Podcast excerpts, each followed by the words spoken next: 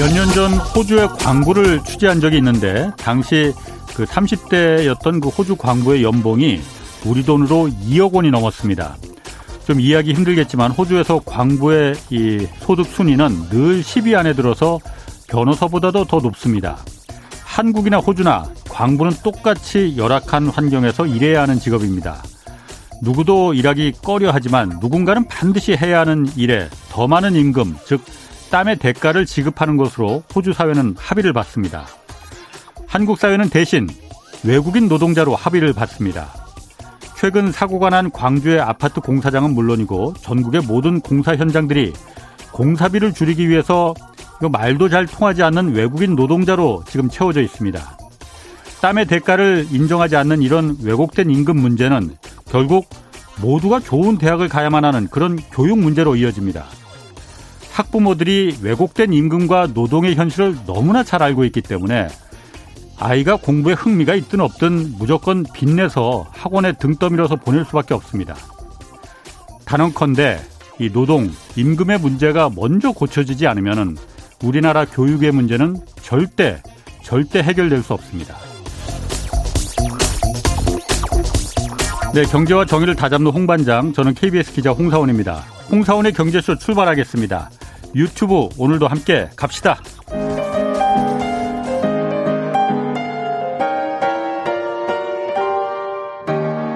대한민국 최고의 경제 전문가와 함께 합니다. 믿을 만한 정보만 쉽고 정확하게 전해드립니다. 홍사원의 경제쇼. 네, 지난해 유엔 무역개발회의에서 한국을 개발도상국에서 선진국으로 공식적으로 인정했습니다. 그렇지만 뭐 오프닝에서 들으셨듯이 우리는 뭐 기존의 선진국들과는 좀 뭔가 좀 다른 이상한 선진국이 된 거 아닌가 하는 그런 생각이 좀 듭니다. 진짜 선진국이 되기 위해서 지금 뭐가 필요한 건지 오늘 좀 그래서 자세히 알아보겠습니다.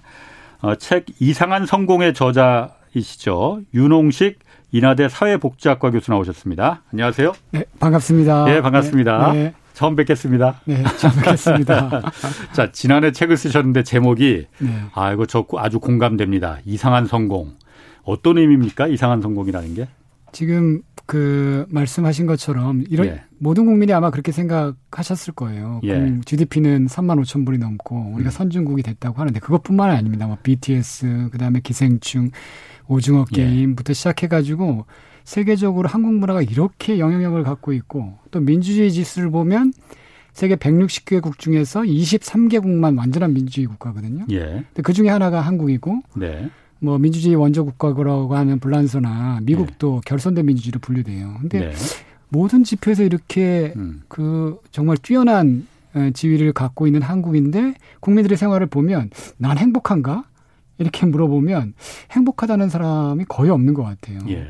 음. 그 다음에 아무리 좋은 대학 좋은 대학이라고 하는 뭐 원하는 대학에 가는 친구들도 예. 학교에 가서는 전부 다 미래가 불안하다. 예.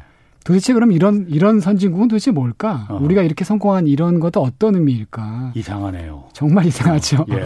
네, 그래서 이상한 성공이라고 예. 했습니다. 네. 예. 그렇군요. 그러면은 그, 그 가운데서 제가 좀 그, 좀 두드러지게 보여지는 것이 어쨌든 이상한 선, 선진국이 됐는데 네. 이상하든 어쨌든 간에 네. 선진국이 됐으면 좀 행복하고 뭐 행복하진 않을 수 있어요. 그런데 비, 노인 빈곤율 네. 굉장히 OECD 국가 중에 우리나라가 노인 빈곤율은 1등이란 말이에요. 네네. 네. 또 자살률도 높고 네. 이거는 어떻게 해석을 할 수가 있습니까?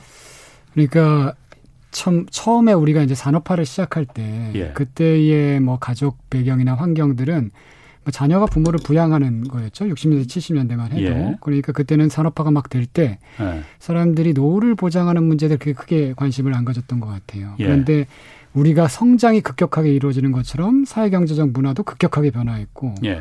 지금 이제 그 우리가 우리를 선진국으로 만드는 그분들이 노인이 된 세대에서는 더 이상 가족이 부양하는 체제는 해체된 거죠.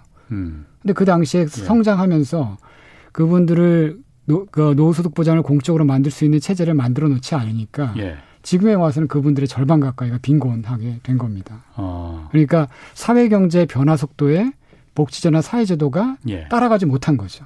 어. 음, 그러면은 역으로 말해서 역으로 말한다기보다는 경제 성장이 너무 급격하게 진행됐기 때문에 이런 성, 현상이 발, 그 발생했다 이렇게 볼 수도 있는 거예요?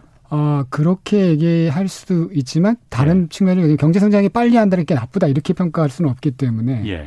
경제가 그렇게 성장하는 것만큼 우리가 사회적 힘을 길러야 됐던 거죠. 음. 그 경제 성장이 가져오는 여러 가지 문제, 예. 그리고 사회적 변화, 가족의 변화 이런 것들에 대응해서 예. 그 안전 장치들을 만들어 가면서 성장했어야 되는데 예. 그거는 그때는 전혀 생각하지 못했고 어. 왜냐하면 성장이 모든 문제를 해결해 줄 수 있다고 생각했거든요. 그렇죠. 그렇죠. 그렇죠.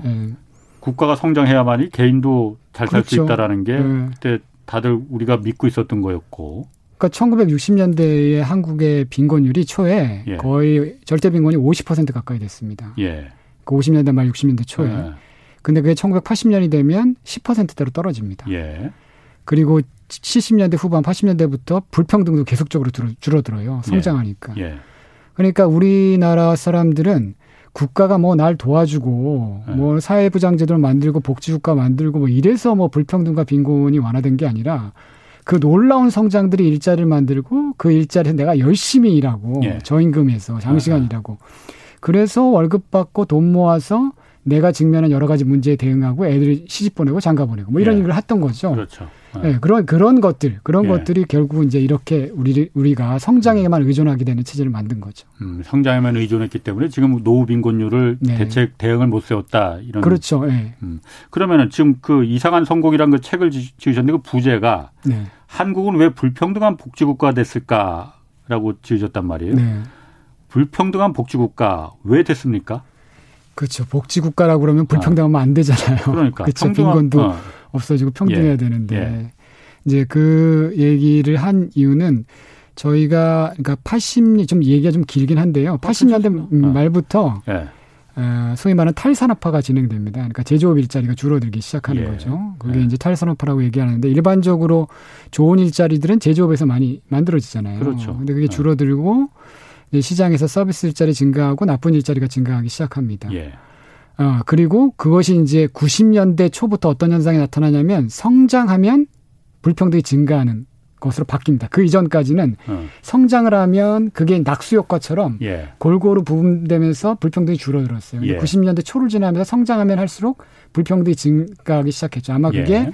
80년대 말부터 시작된 탈산업화와 관련이 되어 있, 습니다 예. 되어 있고.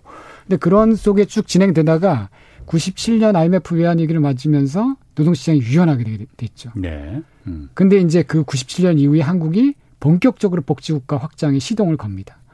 근데 음. 시동을 거는데 그 핵심적인 제도가 두 가지인데 하나가 사회보험입니다. 예. 그러니까 음. 지금 전체 사회 지출, 그 복지 지출에서 거의 60에서 70 정확하게는 제가 기억 못하는데 60에서 70% 정도가 사회보험으로 지출합니다. 물론 거기에 건강보험도 있습니다. 예. 근데 사회보험에 가입자가 되려면 어떻게 해야 되죠? 직장을 그 정규직이 돼야지. 그렇죠. 정규직도 매달 돈을 내야 되잖아요. 예, 예. 근데 이제 아까 말씀드린 것처럼 80년대 후반 90년대 초부터 특히 97년 이후에 정규직은 줄어들고 비정규직이 그렇죠. 굉장히 늘어나는 상황에서 예. 사회보험을 중심으로 확대하게 되니까 네. 이게 복지국가가 확대되면 확대될수록 그 혜택은 주로 정규직에게 집중되는 거죠. 음. 그 다음에 취약계층이나 비정규직이나 자영업자들은 다 배제돼 있는 거죠. 요번에 그러니까 예. 코로나19 상황이 팬데믹이 덧쳤을 때 우리나라 고용보험이 무용지물이었거든요. 음. 왜냐하면 대기업이나 정규직 예. 노동자 상대적으로 코로나 19 그렇죠. 때문에 해직되거나 이런 경우가 없었고 예. 주로 해직된 사람, 공무원이 해직되는 사람, 코로나 19 때문에 해직된 사람은 우리가 못 들어봤잖아요. 월급 10원 한 푼 주는 사람도 없어요. 그렇죠. 대기업도 거의 마찬가지인데 예. 주로 임시직, 일용직, 그다음에 자영업자, 영세자업자 분들께서 어려움을 겪었는데 고용보험은 이분들을 다 배제하고 있었던 거죠. 그렇죠. 예. 음. 그래서 복지국가가 만들어지고 복지국가가 확장됐는데 음. 보니까 이게 불평등한 복지국가가 역설적으로 만들어진 거다. 이렇게 예. 이제 예, 얘기를 한 거죠. 그래서 아. 부제를 그렇게 달았습니다. 그렇군요. 네. 아, 그거 정말 참 공감되는 얘기입니다. 음. 그 제가 아까 오프닝에서도 잠깐 말했지만은 아까 말씀하신 90년대 그때부터 이제 탈산업화가 진행되면서 네. 불평등이 이제 시작된 그때 이제 점점 점점 간극이 벌어진 게그 네. 전까지는 네. 사실 기업이 성장하고 기업의 이익이 많이 늘어날수록 노동자들의 거기 기업이 고용하고 있는 직원들의 임금도 네. 같이 올라갔는데 네. 비례해서 네. 그 다음부터는 임금이 정체가 됐단 말이에요. 그렇습니다. 네. 그리고 말씀하신 대로 이른바 그 나쁜 일자리, 좋지 않은 일자리의 임금은 턱없이 막 깎여 나갔고 네. 그러다 보니까 땀의 대가를 인정하지 않고 네. 그게 정글을 만들어 버린 거잖아요. 그렇, 그렇습니다. 뭐 사실 그러다 보니까 제가 그 느낀 게 우리나라 교육 문제 제가 오프닝에서도 잠깐 말했지만은 네. 뭐 수십 년간 뭐 입시제도 뭐 여러 이렇게도 바꿔보고 저렇게도 바꿔보고 다 했잖아요. 네. 그렇지만은 우리나라 청소년들이 그 인생의 황금기에 그 독서실 학원 그 거기서 밤 10시 11시까지 그 책상에 골방에 갇혀서 그 앉아서 뛰어놀고 운동해야 될 시기에 미국의 청소년들 소유럽의 청소년들이 다 그럴 시기에 우리 애들은 그러고 있지 않습니까? 네, 네. 그게 결국은 왜곡된 노동, 왜곡된 임금의 문제에서 출발한다고 저는 보거든요. 맞습니다. 그러니까 그것도 약간 이제 그 사연이 좀 우리가 있는 것 같아요. 그러니까 예. 말씀하신 대로 독일 청년들의 그런 서베이를 한 적이 있는 걸 제가 봤는데 예.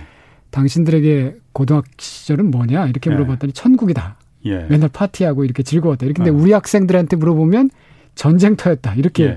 대답을 합니다. 근데 그게 우리가 그러니까 90년대를 경과하면서 90, 특히 90년대, 97년을 경과하면서 성장 방식이 변합니다. 네. 그러니까 90년대 이전까지는 소위 말하는 복선형 성장이라고 그래서 음. 대기업과 중소기업이 함께 성장하는 구조였어요. 예. 네, 성장하는 구조였고 그다음 수출하기 위해서 내수를 먼저 내수가 성장하고 수출과 같이 이렇게 성장하는 이런 구조였거든요. 예. 근데 90년대를 경과하면서 어떤 일이 벌어지냐면 이제 아시는 것처럼 86년부터 88년까지가 3조 호황이잖아요. 네. 3조 호황 기간 동안에 그리고 87년에 민주화가 이루어지고. 음. 그러니까 권위주의 정부가 노동자들을 억눌렀던 체제가 80년으로 끝나게 되는 거죠. 그러니까 예. 노동자들이 임금이나 노동 조건의 향상을 요구하게 되고 근데 그때 3조 호황이 겹치면서 기업들도 그걸 감당할 수 있었는데 90년대 초에 세계 경제가 불황에 닥치게 예. 됩니다. 예. 불황에 닥치게 되는데 그때 기업이 결 대기 특히 이제 대기업이 결정을 해야 됐습니다. 두 가지. 하나는 그렇게 노동자들에게 같이 갈 거냐, 예. 아니면 노동자들을 우회해서 갈 거냐. 음. 노동자들이랑 같이 가려면 임금 등도 적당히 해줘 인상해줘야 되고 숙련 노동자들을 보호해야 되기 때문에 사회적으로도 사회보장제도도 갖춰야 돼요. 그렇죠. 그 다음에 경영에도 참여시켜줘야 되고 일부는. 예. 근데 그것이 우리에게 우리 기업들에게 익숙하지 않죠. 특히 대기업들에게. 음. 예. 그러면서 또 하나의 방식이 그런 숙련 노동자를 최대한 줄이고 자동화로 우회하는 방식입니다. 예. 예. 그런 방식을 뭐라고 표현했냐면 신경영 전략이라는 거를 발표하게 됩니다. 예. 예. 그리고 90년대 초부터 신경영 전략을 추진하게 되죠. 그러니까 예. 그 핵심은 숙련 노동자를 자동화 기계로 최첨단 설비로 대체하는 겁니다. 음. 그게 97년 이후에 확장되기 시작해요. 예. 그 결과가 뭐냐면 세계에서 가장 높은 자동화율을 기록하게 됩니다. 네. 그럼 음. 여기에 필요한 인력은 뭐냐면 소수의 엘리트 엔지니어들입니다. 맞습니다. 네. 그때부터 임금 없는 성장이 그렇죠. 시작된 거죠. 네. 근데 그 엘리트들은 누구냐면 어떤 엘리트가 필요하냐면 표준화된 교육에서 최고의 점수를 받는 예를 들면 소위 말하는 상위권 대학 공대를 나오는 일부. 예. 그러니까 그 역할을 하게 되는 겁니다. 예. 그러니까 그런 성장 구조와 만들어지고 나머지 일자리들은 다 나쁜 일자리가 되는 거죠. 예. 그러면 당연히 교육 체계에서는 그 표준화된 체계에서 그 상위권에 들어가기 위해서 치열한 경쟁이 벌어질 수밖에 없는 맞습니다. 거죠. 네.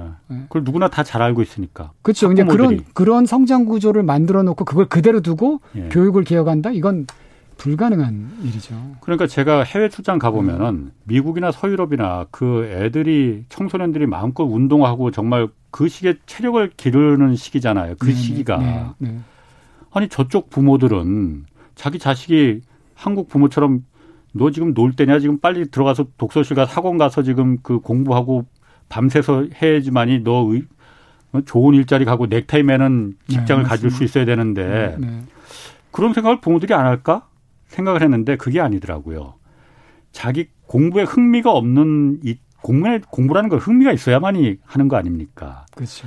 공부하는 애들은 따로 있다. 우리 애가 공부를 잘했으면 물론 좋겠지만은 음. 공부에 흥미가 없다면은 자동차 정비를 좋아하든 뭐 목수일을 좋아하든 자기가 좋아하는 일을 땀을 내서 열심히 일하면은 그 사회에서 누군가는 그 일자리를 필요한 거니까 음, 음. 충분히 중산층의 생활을 수입을 보장받을 수 있다라는 그 사회가 믿음을 줬다는 거거든요. 음, 네, 네. 그렇기 때문에 그 서유럽의 독일의 청소년들이 덴마크의 청소년들이 그렇게 열심히 즐거운 청소년기를 보낼 수가 있는 거죠. 음. 한국은 그게 안 되거든요. 그렇죠. 좋은 일자리를 가지려면 그 상위권에 진입해야 되니까. 네. 옛날에 우리 아버지 어머니 세대가 다 네, 네. 그런 일자리에서 저희들을 키웠거든요. 네, 교수님도 네. 마찬가지일 테고. 맞, 습니다 어. 그 일자리가 목수 일자리 아까 말한 그 광부 일자리가 그 당시만 해도 생활할 수 있는 생활임금을 보장할 수 있는 일자리였는데 음. 90년대 이후 그런 IMF 특히 그걸 거치면서 그런 일자리가 철저하게 저임금으로 깎여 나간 이유는 외국인 노동자를 무차별적으로 받았거든요. 음. 사실 외국인 노동자를 얘기할 때는 이게 동전의 양면 같아서 참 말하기가 조심스럽습니다. 그렇지만은 저도 외국인 노동자를 반대하는 건 아니에요. 다만 외국인 노동자를 내국인 노동자의 임금을 깎기 위한 수단으로 들여오는 거는 음. 이건 한국 사회를 정글로 만들겠다는 거잖아요. 음. 근데 이제 저는 이제 그런 측면도 있는데 일단은 이제 우리가 어떤 측면이 있냐면 그러니까 아까 말씀드린 것처럼 성장을 그런 방식으로 하니까 예를 들면 기업이 이런 거죠. 최첨단 장비를 설치하면 돈이 많이 들 거 아닙니까? 예. 그러면 그렇게 많이 돈 든 돈을 소위 말하는 본전을 뽑아야 되잖아요. 예. 그러면 최소한 비용을 줄여야 되는 거고 비용을 줄이는 것은 핵심적 노동자들을 제외한 나머지 부분들을 외주화시키는 거죠. 그렇죠. 그러니까 파견 노동이라든지 비정규직 불안정 노동 이렇게 예. 이제 보내는 거니까 사실 이게 이제 OECD 통계에 나오는데 250인 이상을 대기업이라고 간주했을 때 전체 취업자 중에서 250인 대기업에 취업하는 노동 인구를 보면 취업자를 보면 우리가 10%밖에 안 돼요. 예. 근데 미국은 60%거든요. 유럽은 우리가 훨씬 높고. 예. 그러니까 이건 정확하게 97년대, 90년대 이후에 우리가 선진국으로 갔던 대기업 중심의 수출 주도 중심의 자동화 중심의 이런 성장 체제가 현재의 노동 시장에서 음. 대부분의 사람들이 일하는 90%가 아니라 중소기업 자영업 일자리들을 나쁜 일자리를 만든 거죠. 음. 이 간격이 벌어진 거죠. 그러니까 이거를 고쳐야만 말씀하신 대로 예를 들면 목수이거나 다른 일을 하는 사람들도 적절한 임금을 받으면서 사회적으로 예. 안전한 삶을 살아갈 수 있, 다고 생각을 합니다. 맞습니다. 뭐 제가 네. 지금 얘기하니까 뭐 유튜브 댓글에서 그 홍반장 당신 그 애들은 좀 무, 얘기 나오는데 네. 저희가 하고자 하는 거는 네. 지금 바꾸지 누군가는 이런 걸 자꾸 말하고 바꾸지 맞습니다. 이 사회가 정말 정 암만 국민 소득이 3만 5천 달러가 넘고 그래서 선진국이 됐다고 하면 뭐 합니까? 네. 국민들의 네. 생활이 행복하지 않은데 평등하지 않다고 느껴지는데. 맞습니다. 그래서 자꾸 이런 걸 누군가는 자꾸 말을 해서 사회를 조금씩 바꿔 나가자는 게 이제 저희 얘기니까 뭐 아니 그래서 그 아니 우리 이제 국민들이 예. 오해하고 계신 게 있는데 제가 이제 한 가지 이제 드리고 싶은 말씀은 혹시 의자 놀이 게임이라고 혹시 아세요? 의자 놀이 게임? 네, 의자가 이렇게 네 개 정도가 있고요. 다섯 명이 한 하나 네, 빼는 그, 거. 그, 그죠. 어, 다섯 예. 명이 이렇게 돌아가잖아요. 노래 예. 노래가 이제 따다다다다다 예. 음악이 딱 멈추면 어. 딱 앉는 거 예. 아닙니까? 한 명은 탈락해야지. 한 명이 탈락하죠. 예. 근데 생각해 보세요. 그 다섯 명이 그 자리에 앉기 위해서 1년 동안 진짜 열심히 트레이닝도 하고 훈련을 했어요. 예. 잠도 안 자고 24시간 예. 동안 1년 예. 동안 그 불가능하지만 일단 그렇게 가정을 해보면 예. 그분들이 그 사람들이 우리 청년들이 이렇게 의자 주변을 돕니다. 그리고 다시 의자에 앉지 게임을 하면 예. 몇 명이 앉습니까? 의자는 네 개고 도는 사람 다섯 명이면 네 명만 앉죠. 그럼 한 명은 아무리 노력해도 예. 떨어질 수밖에 없는 구조예요. 예. 그러니까 지금 우리 사회에 저는 그 문제 일자리 문제가 자꾸 청년들에게 스펙 쌓아라 더 열심히 해라 열심히 노력해라 이렇게 경쟁을 자꾸 부추기는데 예. 적어도 노력한 사람 노력하면 음. 의자에 앉을 수 있게 국가나 사회가 의자를 만들어줘야죠. 그리고 노력하라고 해야죠. 아. 이게 없는 것 같다는 생각입니다. 아. 네. 그거 진짜 중요한 영화 그 얘기입니다. 그게 바로 그래서 우리가 세금 내고 국가 역할이 바로 그거거든요. 세금을 내는 이유도 바로 그, 그런 거 하라고 국가가 있는 그렇죠. 거고. 네. 자 그러면은 그 한국에 아까 이제 그 90년대 IMF 이후에 이제 그 좋은 일자리는 굉장히 줄어들고 비정규직으로 양산되는 그 좋지 않은 일자리가 계속 늘어난단 말이에요. 이게 우리나라가 어쩌다가 그러면 이렇게 그 복지제도가 가장 대표적으로 그렇단 말이에요. 네. 철저하게 정규직만을 위한 복지제도가 되고 있잖아요. 어쩌다 이렇게 된 겁니까? 아, 그러니까 그게, 그러니까 우리가 이제 이랬던 것 같아요. 그러니까 서구의 경험들을 생각해 보면 서구에서 예. 이제 유럽에서 특히 이제 복지국가를 만들 때 예. 그게 2차 대전이 끝나고 나서 본격적으로 확장되기 시작하거든요. 예. 근데 그때는 이제 우리가 포디즘이라고 그래서 제조업이 굉장히 중심인 사회였고 제조업이 그 중심인 사회에서는 괜찮은 일자리가 굉장히 많았고 그때 예. 정부의 가장 중요한 역할은 완전 고용을 보장하는 거였어요. 예. 그러니까 좋은 일자리를 보장하는 게 정부의 가장 중요한 역할이었고 이제 거기에 그렇게 많은 사람들이 취업을 원하는 사람들이 물론 거기 문제가 있습니다. 남성 중심이었다라는 거. 예. 그리고 여성은 집에서 살림하고 아이를 돌본 것처럼 성차별이 존재했다는 건 문제인데 문제인데 그걸 일단 제외하고 그렇게 제조업 일자리 완전 고용을 중심으로 이루어졌고 그 위에 사회보험을 얹은 거죠. 음. 그러면 좋은 일자리들의 사회보험을 얹으면 그 사회보험은 보편적으로 될 수밖에 없는 거죠. 그게 예. 서구복지국가 역사거든요. 아, 예. 근데 그래서 이제 우리도 90년대에 그 사회보험을 보편적으로 확대하려고 했던 거죠. 그리고 김대중 정부가 실제적으로 국민연금이나 고용보험 이런 것들을 전 국민에게 확대합니다. 예. 음. 명목적으로. 음. 근데 아까 말씀드렸던 것처럼 80년대 후반부터 90년대부터 이미 나쁜 일자리들이 증가하고 있는 상황에서 사회보험을 중심으로 확대하게 되니까 예. 사회보험 자체가 문제가 아니라 예. 성장 구조도 그렇게 변화했고 재벌 대기업 중심으로 변화했고 자동화 중심으로 변화했고 노동 시장에다 불평등도 증가하고 있고 예. 이런 상황에서 사회보험을 중심으로 확장하니까 그게 문제가 됐던 거죠. 음. 이제 그러 그 그러니까 이제 그거를 완화하려면 사실은 예. 사회보험을 확장하는 것과 함께 노동시장에서 좋은 일자리를 만들어내는 정책도 동반됐어야 되는데 예. 반대로 노동시장에서는 노동시장을 유연하는 정책이 예. 진행된 거죠. 그러니까 IMF 직후에는 뭐 어쩔 수 없었다고 쳐요. 음. 어 그때는 뭐 모든 기업들이 다 넘어가게 생겼으니까 그런데 IMF를 극복하고 나서는 다시 되돌렸어야 되는 거잖아요. 네, 그렇죠. 그게 없었던 거잖아요, 지금. 네, 그래서 오늘날 못했죠. 네. 어, 자 그러면 지금이라도 되돌릴 수 있습니까? 아, 진짜 제가 예. 그 이상한 성공이라고 말씀 그 책에서도 얘기한 거 이상한 성공이라고 얘기한 게 우리가 성공했잖아요. 근데 예. 우리 우리 모두가 자기가 인생에서 성공했던 길들을 뒤집는 건 예. 쉽지가 않죠. 예. 그래서 우리가 지금 90년대 이후에 사실은 97년을 지나면서 우리 기업들이 글로벌 기업으로 성장합니다. 예. 그리고 지난 IMF 시기간에 거의 30년 가까이 거, 치면서 우리가 선진국으로 도약하죠. 예. 굉장히 기적 같은 일입니다. 예. 근데 그 성장 방식과 그 성공의 방식이 현재 우리가 직면한 불평등에 대한 문제와 노동시장에서의 나쁜 일자리 문제, 노인 빈곤 문제 여러 문제를 야기했다라는 겁니다. 예. 네. 그러면 대안은 그 성공의 방식을 바꿔야 되는 거죠.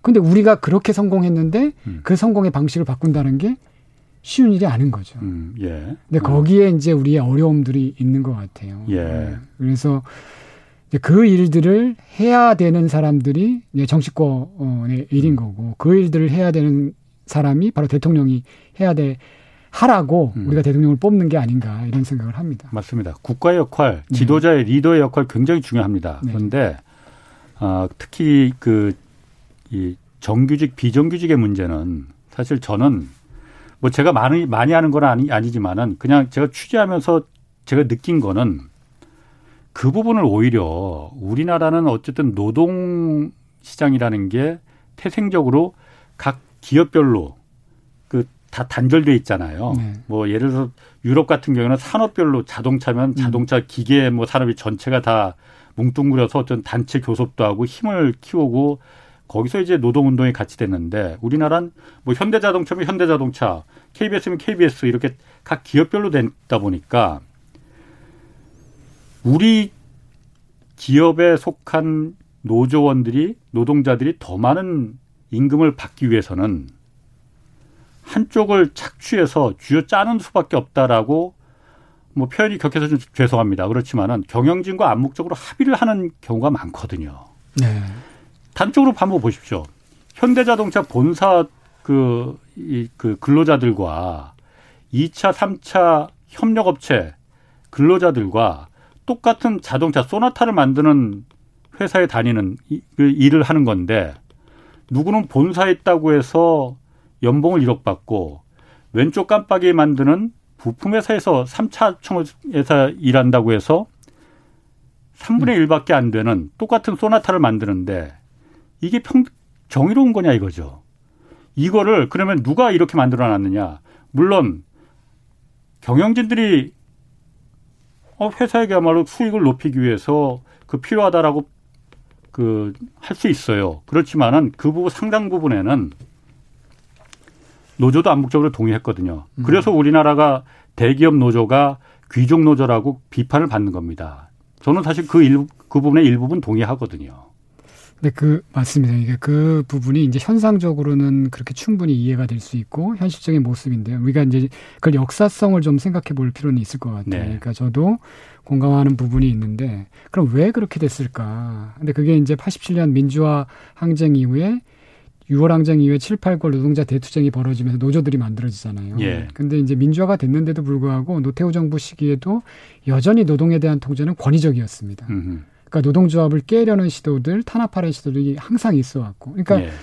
노조 입장에서는 자기 단위 사업장별 노조를 지킬 필요가 있었고 그러려면 예. 전투적으로 싸워야 됐거든요. 그러니까 예, 그, 예. 그런 기간을 거치면서 노조가 단위 사업장별로 자신들의 노동조합의 조합원들을 지키는 일들을 하게 된 거고 예. 그게 이후에 굳어지면서 말씀하신 것처럼 단위 노조들이 어떤 노동 처우와 조건을 지키는 일에 몰입할 수밖에 없는 조건들이 음. 만들어진 거죠. 그러니까 우리가 현재의 어떤 대기업 노조들을 비판할 수는 있는데 그 역사성을 가지고 우리가 그걸 얘기해야 되는 거고. 예.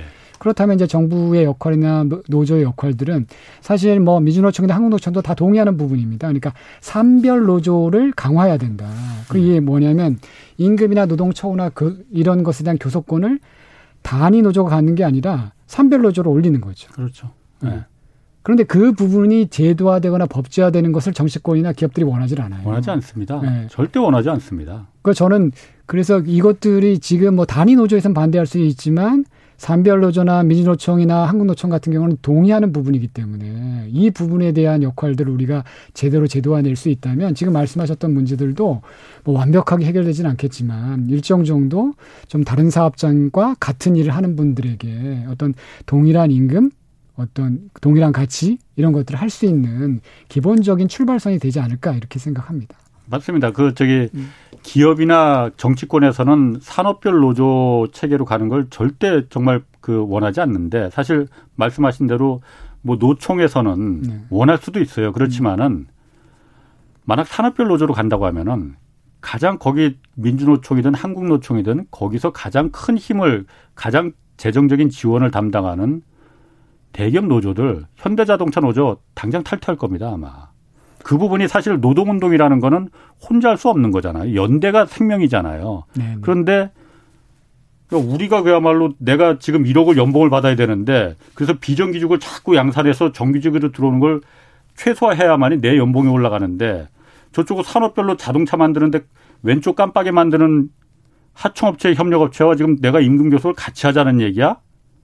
이거를 깨야 되는 거거든요. 그러니까 말씀하신 부분에 또 일리가 있는데 저는 이제 두 가지 측면들이 다 있는 것 같아요. 한 가지 측면들은 인간 누구나가 자신의 이해를 관철하려고 노력하는 건 저도 마찬가지고 현대자동차의 노동자들도 마찬가지다. 거기서 동일하다. 네.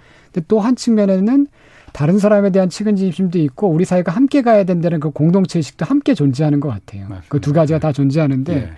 그럼 어떤 경우에는 자기의 이기적인 행동을 하고 어떤 경우에는 굉장히 이타적인 행동을 하거든요. 예. 그건 누구나가 다 그런 것 같아요. 그럼 왜 그러냐?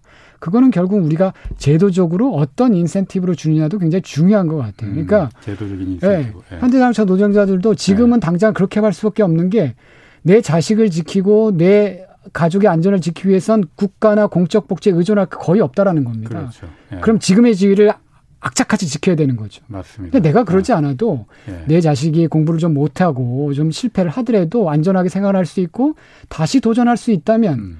그러면 사회적으로 연대하거나 다른 사람과 손잡거나 이런데 훨씬 더 관용적이 될 거예요. 맞습니다. 네. 근데 우리가 그런 제도나 조건을 만들어주지 않고 우리 개인 개인의 인간의 그런 이기적인 행동에 대해서 비판한다면 그거는 어쩌면 우리가 좀 생각해 봐야 된다. 맞아요. 이런 생각이 듭니다. 네. 그래서 윤 교수님 말씀하시는 대로 네. 이상한 한국은 이상한 무늬만 선진국이 돼버린 거 아닌가. 네, 뭐그 생각이 듭니다. 네. 자, 아이고 좀 주제가 좀 무거웠습니다. 네. 자, MZ 세대라고 하잖아요. 그러니까 네. 20대, 30대. 이 MZ 세대들은 지금 불평등하게 이렇게 된 그 이유가 원흉이 이른바 그 86세대들이다. 네. 저도 86세대입니다. 네, 뭐윤 교수님도 정말 그럼 이 86세대가 네. 저희들이 네. 이렇게 불평등을 만든 원흉입니까? 아. 아 그저 제가 거, 기도 예. 그러니까 절반의 진실을 담고 있는 것 같다는 생각이 돼요. 하지만 절반의 예. 절반은 또 그렇지 않다 이런 말씀을 드리는데 먼저 이런 일화부터 얘기 드리고 예. 싶어요. 우리 홍사원 선생님도 기자님도 아마 경험하셨겠지만 저희가 학교 다닐 때는 대학에 학과 사무실에 가면 음. 취업 지원서가 깔려 있었어요. 예, 그래서 예. 농담으로 지나가던 강아지도 취업 지원서를 물고 다니다 이럴 정도였거든요. 예, 그러니까 예. 대학을 다닌 사람들에게 취업하는 건 그렇게 어려운 일은 아니었던 것 같아요. 예. 그런데 한 가지 우리가 놓치고 있는 사실은 예. 뭐냐면 그럼 얼마나 정말 소위 말하는 대학에 갔느냐. 그러니까 4년제 대학을 기준으로 해서 60년대생의 20% 정도밖에 못 갔습니다. 예. 근데 그거를 80년대, 60년대생으로 80년대 대학을 다녔던 86세들은 명령하는 것 자체가 잘못된 거죠. 음. 그러니까 사실은 그 사람은 기득권층이었고 예. 우리 청년분들의 대부분의 부모님들이 지금 삶을 돌아보시면 예. 청년분들이 자, 얼마나 처절하게 치열하게 사십니까? 예. 그분들은 전혀 특권이 없어요. 예. 만약 특권이 있다면 홍상 기자님하고 저와 같은 사람이죠. 근데 저 네. 같은 사람 일부 예. 정치권에는 음. 고위직 뭐 이런 음. 일부 일부인 거죠. 그래서 예. 그거를 전체 60년대생을 86세대라고 지칭하는 적절치 않다라고 생각을 하고 아, 예. 그것들이 이제 제한된 사람의 특권을 가진 사람이라고 말하는 게 맞는 것 같고 음. 이제 그것이 문제가 되는 건 그런 특권을 가진 사람들의 부가 그 자식에게 세습되는 거죠. 아, 생각해 보시면 제 아이가 일용직 노동자 분들의 아이들보다 훨씬 좋은 조건에서 경쟁할 수 있을 거예요. 출발점이 다르죠. 출발점이 다르니까. 예. 우리가 지적해야 될 문제는 예. 그 문제를 지적해야 된다는 거죠. 예. 그러니까 제 아이와 홍상 기자님의 아이와 예. 일용직 노동자 분의 아이가 동일한 선에서 경쟁할 수 있는 조건을 만들어야 되는데 예. 그러려면 국가가 더 많이 개입해서 동일한 교육 조건, 동일한 주거 조건, 동일한 여러 가지 소득 조건 이런 것들을 기본적인 조건을 만들어줘야 되는 거죠. 예. 그래야 공정한 경쟁이 되죠. 예. 예. 국가가 개입해 누구 일부는 그렇게 말합니다. 국가가 자꾸 그런 식으로 개입하면 안 된다. 네. 라고 얘기하거든요. 네. 근데 국가라도 개입 안 하면 그 더 정글을 누가 그러면 평온으로 만드느냐. 네. 라는 얘기도 당연히 나올 수 있는 거거든요. 그렇죠. 근데 국가가 개입하는 것도 다양한 종류입니다. 국가 감시와 통제를 위해서 개입하는 경우가 있고 예. 이런 경우에는 국가가 사회적 힘을 강화시키는 겁니다. 예. 그러니까 개개인들이 자신의 역량을 발휘할 수 있도록 조건을 지원함으로써 그 개개인들이 성장하고 독립적인 생활을 한다는 것은 국가에 대비해 사회적 힘이 커진다는 거거든요. 예. 그거는 국가의 힘이 커진다고 해서 그것들이 국민들을 감시하거나 억압하거나 음. 이런 것이 아니기 때문에 그렇죠. 성격이 어. 다른 국가의 개입이라고 네. 생각합니다. 그러면은 막 아까 말씀하신 대로 그 출발선이 다른 네. 이그 부모의 부가 자식 세대에게 전가 그 이 물려주는 네. 그 그런 그렇기 때문에 이제 출발선이 다른 건데 그럼 우리가 고전적인 선진국이라고 말하는 우리처럼 음. 이상한 선진국 말고 네. 고전적인 선진국들은 그런 부분이 그러면 출발선이 거기도 역시 마찬가지 아닌가요? 아, 그러니까 100% 그렇지 않다. 이렇게 말씀드리, 그것도 이제 절반의 진실을 담고 예. 있는데요. 그러니까 국가마다 차이가 좀 있는 것 같아요. 그러니까 미국은 우리랑 굉장히 유사합니다. 예. 미국은 소위 말하는 아이비리그 대학이나 이런 데에 입학한 사람들을 보면 거의 부모의 사적 지위가 결정을 합니다. 예. 우리도 잘 아시는 것처럼 아마 2022년도인가요? 2021년도, 21년도 소위 말하는 서울대에 입학한 학생들을 고소득층, 중간소득, 저소득층 나오면 고소득층 자녀가 60%예요. 네. 어, 있을 수 없는 일이죠. 예. 그런 것처럼 그 사립대학은 더 심해요. 그렇죠. 이제 서울대니까 그, 나마 음. 그 정도 된 거고. 그러니까 이제 그렇게 그렇게 되는데 유럽 중에서 특히 이제 북유럽 같은 경우는 부모의 사회적 지위하고 아이들의 학업성 지도하고 별과 관련이 없습니다. 예. 그러니까 아이들의 학업성 지도와 관련이 없으니까 아이들의 노동시장 지위도 부모의 지위와 별로 관련이 없어요. 예. 그러니까 모든 세상의 나라가 우리랑 다 똑같으면 어쩔 수 없다 이렇게 받아들이겠는데 예. 우리랑 비슷한 미국 같은 나라도 있는 반면에 예. 일용직 노동자의 자녀이건 예를 들면 변호사 의사의 자녀이건 그 차이가 크지 않은 나라 물론 있죠 차이가 예. 크지 않은 나라도 있다. 음. 그러면 우리 국민들이 좀 생각해 봐야 될 것 같아요. 예. 미국처럼 갈 건지 아니면 예. 그런 사회로 갈 건지 그런 사회에 가기 위해서는 어떤 개혁이 필요한지 뭐 이런 것들에 대한 논의가 이런 고민들이 우리 사회에 필요하지 않나 이렇게 생각을 합니다. 뭐 정답은 당연합니다. 그거 물어볼 것도 없어요. 네. 아, 당연히 그 유럽 사 유럽식으로 가야죠. 그 근데 참 재밌는 얘기 이제 그렇게 말씀하시 그 설문조사도 그렇게 게 있어요. 예전에 네. 어떤 신문사에서 아니야 신문사에 그렇게 조사를 했어요. 그러면 우리가 미국처럼 갈래, 스웨덴처럼 갈래 어떤 게 네. 좋습니까? 그러니까 국민의 한 70%가 60, 70%가 스웨덴처럼 가자 이렇게 대답을 했습니다. 네. 미국처럼 가장 대답은 한 20%밖에 안 됐거든요. 예. 그 다음 질문이 뭐였는지 아십니까 혹시? 모르겠는데. 예. 그러면 예. 스웨덴처럼 가려면 세금을 그만큼 내겠느냐? 아, 세금. 어. 네. 예. 왜냐하면 예. 그 국가가 기회의 조건을 균등하게 만들어주기 위해선 예. 이러면 소득도 보장해야 되고 주거도 그렇지. 보장해야 되고 양지 어, 어디에 가나 예를 네. 들면 네. 일반 고등학교에 가나 강북에 있는 고등학교에 가나 강남에 가나 뭐 특수학교에 가나 동일한 조건을 만들어줘야 되잖아요. 예. 그럼 국가의 개입들이나 역할이 커지잖아요. 그럼 예. 세금을 많이 걷어야 되거든요. 예, 예. 또 그걸 물어봤죠. 어. 그랬더니 우리 국민의 한 20%만 세금 더 낼 수 있다 그러고 예. 나머지는 세금 못 내겠다. 예. 하지만 스웨드처럼 가고 싶다. 어. 이런 분들이 다수였다는 거죠. 근데 그거는 음. 불가능한 일이에요. 불가능한 얘기죠. 네. 뭐 증세 없는 복지는 불가능하다는 얘기 있지만은 그뭐 늘상 하는 말이라서 잘 피부에도 안 와닿지 않지만은 네. 자 지금 세금 얘기 당연히 나왔어요. 네. 세금 얘기 매우 중요합니다. 아 이미 그러니까 코로나 이후에 증세에 대한 얘기가 논의가 분명히 나올 겁니다. 네. 당연히 그런데 이 세상에 좋은 세금이라는 건 없다고들 뭐 말하잖아요. 음. 뭐 저는 그걸 뭐 100% 동의는 하지는 않지만은 네. 어, 이 세금을 더 걷는 부분 어떻게 해야만이 국민들에게 이제 합의를 이끌어내고 네. 어, 수건을 끌어낼 수 있는 그런 증세 방법이 증세를 어떻게 해야 되는 걸까요?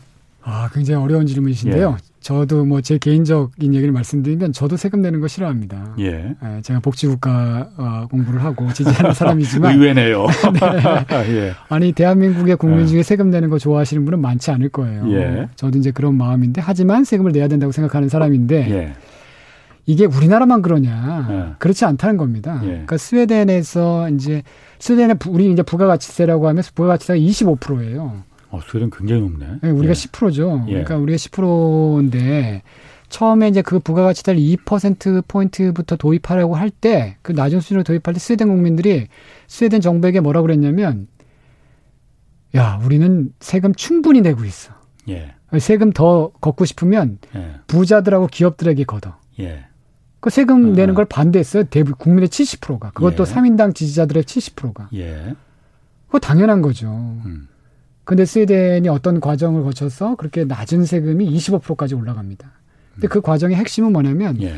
국민으로부터 거둔 세금을 정확하게 국민에게 돌려주는 겁니다. 음, 음. 우리가 거둔 세금이 예. 당신의 주거, 노, 노후, 생활, 안전에 쓰이는 걸 투명하게 보여주는 거죠. 예. 그 예전에 2005년도인가요? 이해찬 전 총리가 스웨덴 총리를 만났을 때 그렇게 물어봅니다. 아, 당신들 어떻게 그렇게 세금을 걷어서 좋은 복지국가 만들었냐. 그랬더니 스웨덴 총리가 이해찬 전 총리께 한 말이 뭐냐면 맛을 보여주는 게 중요하다. 아. 그러니까 국민들이 예. 국가가 무슨 일을 하고 우리의 아. 삶에 어떤 역할을 하는지를 투명하게 보여줄 때 예.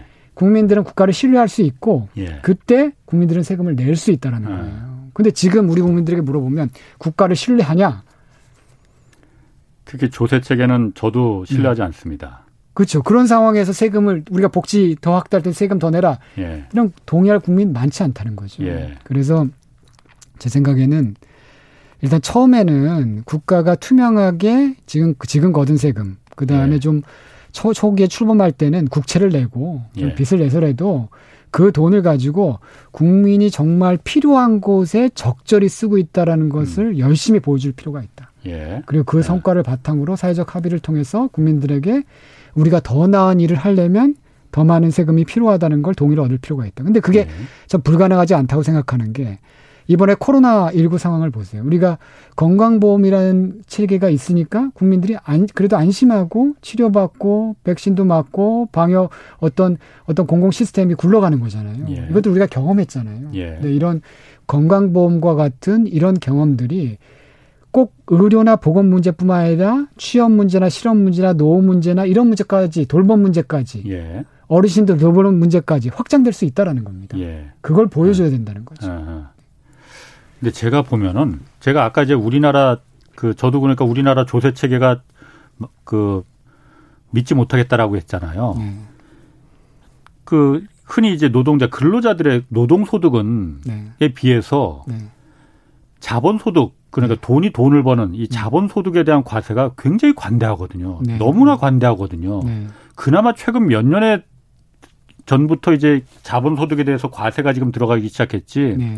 그 전에 사실 돈이 돈 버는 거는 맞습니다. 세금 매기지도 않았어요. 맞습니다. 이런 부분이 그러니까 딱 자 봐라. 똑같이 소득에 대해서 똑같이 과세한다라는 걸 국가가 보여줄 수 있어야만이 내가 어, 더 많은 세금을 지불하는 데 대해서 입이 튀어나오지 않는 거거든요. 맞습니다. 네. 돈이 있는 곳에 소득이 예. 있는 곳에 세금이 있어야 되는 예. 거고 그것이 소득을 더 돈을 더 많이 낸 사람들에게 더 많이. 그렇죠. 그러니까 모든 사람이 세금을 내지만 소득을 더 많이 벌면 거기 합당하게 더 내야 되는 거죠. 이런 체계가 말씀하신 대로 분명히 보여줘야 되는데 이런 것도 있습니다. 예를 들면 핀란드나 북유럽의 국가들은 예. 지금 홍사훈 기자님이 작년에 얼마 벌었는지를 제가 확인할 수 있어요. 제가 저희가 핀란드에 살면. 그러니까 주소와 이름만 있으면 예. 국민 누구나 열람할 수 있습니다. 그래서 그거를 뭐라 그러냐면 아, 제3자가 네. 다른 사람이 네. 국민 질투의 날이라고 합니다. 어. 그래서 네. 특정한 날에 예. 예, 예를 들면 제가 사는 주소하고 제 예. 이름을 치면 국민 누구나 제 소득을 작년에 번걸다 확인할 수 있어요. 어, 그건 좀 곤란할 것 같은데. 그렇죠. 그렇게 얘기하시죠. 그러니까 우리 예. 그런 생각을 하는데 어. 그게 그러니까 모든 사람의 소득이 투명하고 거기에 예. 기반해서 세금을 걷고 그렇게 거둔 세금이 투명하게 쓰이는 겁니다. 아. 그러니까 이게 예. 국가에 대한 신뢰뿐만 아니라 우리 스스로에 대해서도 우리가 번 것들이 고, 고, 예, 를 들면 투명해야 된다는 거죠. 예. 이런 이런 사회적 합의들. 예. 이 있어야 아. 그런 체제로 갈 수 있는 거죠. 그러니까 갈 길은 먼데 예. 하여튼 그 출발점들을 좀 시작할 필요가 있고 정부가 아마 실시간 소득 파악이라고 그래서 예. 그 체계를 좀 구축하고 있는 것 같아요. 국세청이 예. 이제 그런 체제들이 구축되면 정확하게 소득이 음. 파악되고 자영업자까지 예. 그럼 거기에 합당하게 돈을 버는 곳의 세금을 그리고 예. 그 세금이 이제 더 문제는 걷는 건 거둘 수 있지만 예. 정확하게 국민이 필요한 곳에 적절히 쓰이는지 예. 이 부분이 이제 정치권과 정부가 해야 될 일인 거죠.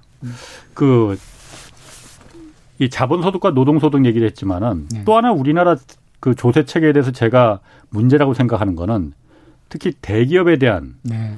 그 세금을 걷는 것 말고도 우리가 연말정산 받듯이 네. 세액 공제라는 걸 대기업들이 다 받잖아요. 네, 네, 그러니까 네. 우리나라 법인세가 지금 뭐 25%라 하더라도 그거 다 안 내거든요. 맞습니다. 이런저런 이유로 세액 공제 굉장히 다 많이 받지 않습니까? 네. 고용 많이 했다고 해서 세액 네. 공제 받고 투자했다고 해서 세액 공제 받고 여러 가지로 이런저런 해서 한때는 한때는 삼성전자 우리나라에서 가장 영업이익을 돈을 가장 많이 버는 삼성전자의 실효세율이 맞습니다. 10%대까지 떨어진 적이 있었어요. 맞습니다. 그래서 네. 제가 지난번에도 한번 말했지만은 인천의 주물 공장에서 내는 세율보다 음. 삼성전자가 내는 실효 세율이 네. 더 낮았던 적이 네, 있습니다. 네, 네. 우리나라에서 가장 돈을 많이 버는 회사가. 네, 그거는 어떻게 그게 가능하냐? 이런저런 중소기업들은 알지도 못하는 갖가지 방법의 세액 공제가 막 만들어지거든요.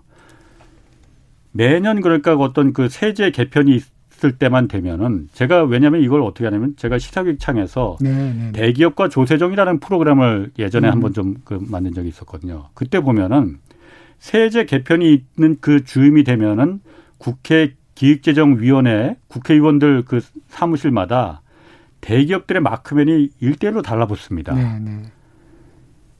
작년까지 뭐 그 투자 세액 공제가 그 임시라는 임시 투자 세액 공제거든요. 일몰제거든요. 음. 1년 뒤면 이제 그 없어지는 건데 네. 그게 40년간 연장이 됐습니다. 계속 네. 지속이 돼요. 중간에 네. 물론 몇 년간 없어진 적은 있지만은 네. 다시 부활되고 음.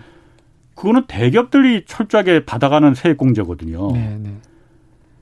삼성전자가 거기서 몇 천억을 세액 공제를 받고 그러는 동안에 인천의 주물공장 사장님은 그런 거 어떻게 받는지도 몰라요. 받을 방법도 없고. 네.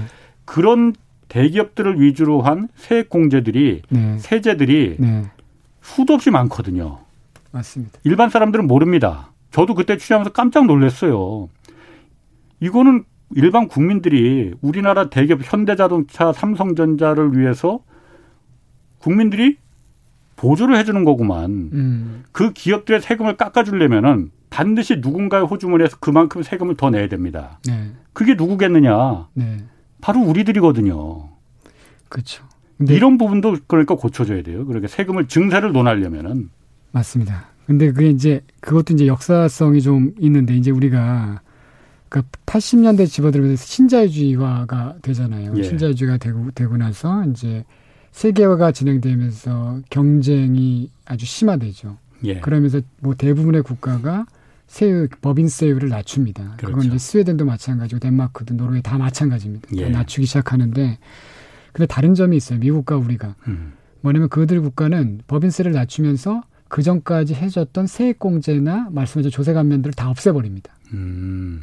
근데 미국이나 우리는 어떻게 했냐면 법인세도 낮추고 예. 세액공제도 유지하거나 늘리고. 예. 그러니까 말씀하신 대로 대기업들 아주 잘 나가는 기업이 인천의 주물 공장보다 실효세율이 낮게 되는 현상들이 나타난 거죠. 예. 그리고 특히 이제 이명박 정부 때 그것들이 더 강화됐고 예.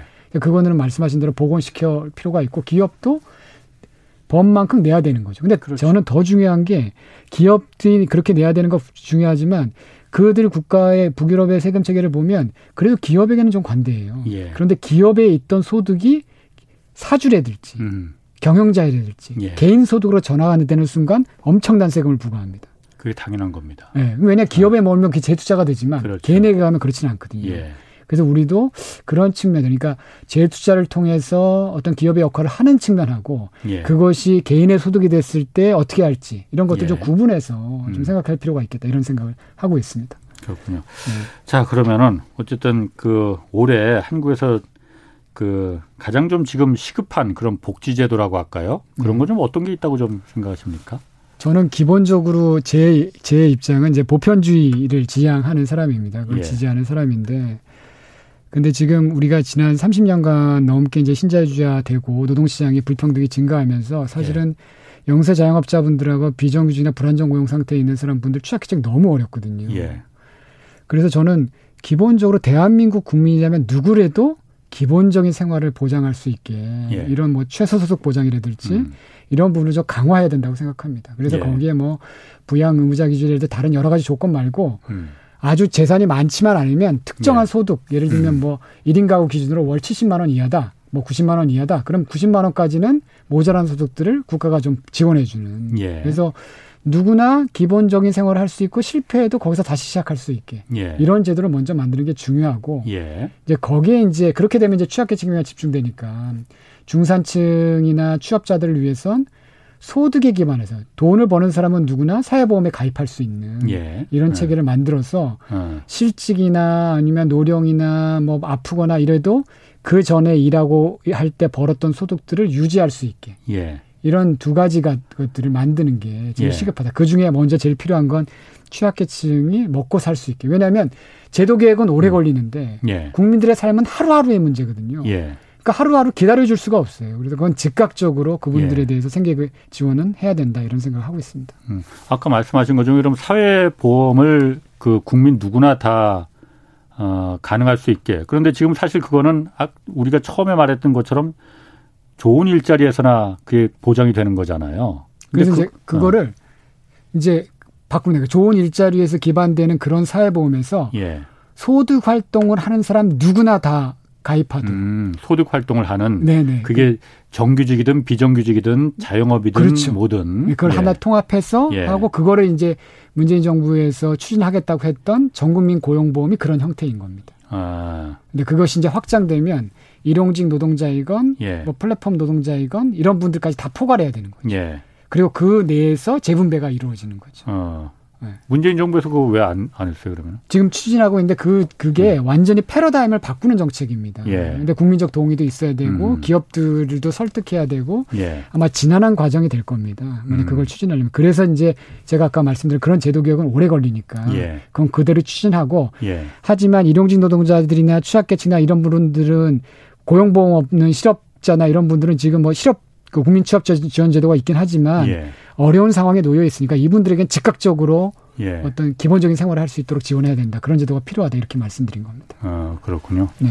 알겠습니다. 뭐 오늘 여러 가지 정말 제가 아주 공감하는 마음속 깊이 정말 공감되는 말씀 정말 많이 제가 들었습니다. 그런데 아까 저 오프닝에서 말했듯이 제가 그 이 노동과 교육 문제 그건 정말 제가 좀 강조하고 싶어요. 네. 어. 왜냐하면 그 한국의 부모들이 너무나 그 현실을 잘 아니까 공부 싫다는 애들 그냥 정말 뛰어내리든 말든 그냥 등 떠밀어서 학원 네. 보내는 게 현실이거든요. 왜 우리나라 미국 애들 덴마크 독일 같은 청소년기를 왜 애들이 못 보낼 수 있는지 그거 노동과 임금의 문제를 풀어야 되는 거거든요.